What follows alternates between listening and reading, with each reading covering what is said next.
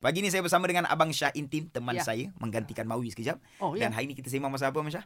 Tentang Hari Wanita Sedunia. Ya, bersempena Hari Wanita lah kan.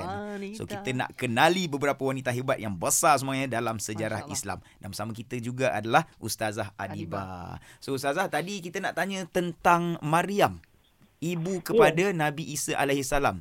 Sejauh mana Ya, pengajaran betul. kita boleh ambil daripada kisah uh, Maryam sini Ustazah? Silakan. Baik, uh, Maryam adalah nama wanita yang Allah abadikan di dalam Al-Quran. Ya, merupakan bonda ataupun ibu kepada Nabi Isa alaihi salam. Maryam binti Imran ni dia seorang wanita yang sangat solehah dan menjaga kehormatan dirinya. Jadi satu poin yang kita nak ambil inspirasi kita ni muslimah-muslimah zaman sekarang ni Maryam ni seorang wanita yang sangat taat beribadah.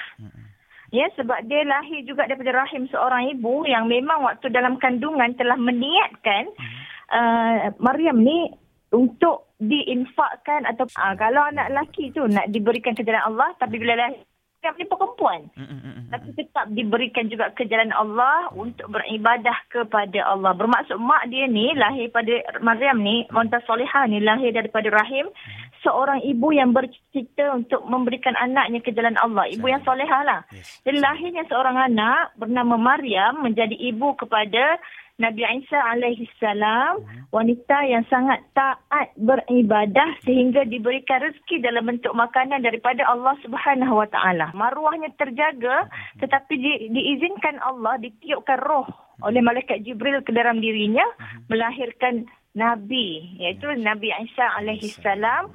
Jadi kita ni sebagai wanita muslimah kena banyak beribadah kepada Allah barulah istimewa di sisi Allah.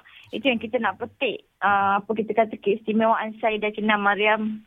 Sebab itu kalau boleh kita zaman sekarang para muslimah yang kita nak ambil tu ibrah. Ibrah itu ialah pelajaran daripada Sayyidatina Maryam. Pertama yang saya sangat suka untuk kita ikuti pada bonda Nabi Isa ni ialah dia punya kemuliaan dia tak mudah dilihat oleh orang. Ya bermaksud sentiasa duduk di mihrab di kawasannya untuk beribadah kepada Allah tanpa jemu. Eh, ini kita nak cari kita kata ketelitian dan disiplin dalam beribadah. Benda yang memang bukan mudah sebab dah solat Assalamualaikum warahmatullahi Assalamualaikum warahmatullahi WhatsApp masuk ah, Tengok WhatsApp lah WhatsApp dulu kan? Wow, bukan senang nak disiplin beribadah zaman sekarang kan? Betul, betul. Ha, jadi sebab itu diangkat tinggi Maryam kerana keteguhan beribadah dan ketabahan menghadapi ujian. Macam mengandung tanpa suami tapi mahu seorang Nabi. Memang tidak pernah berzina, tak pernah disentuh oleh lelaki tapi mengandungkan seorang Nabi.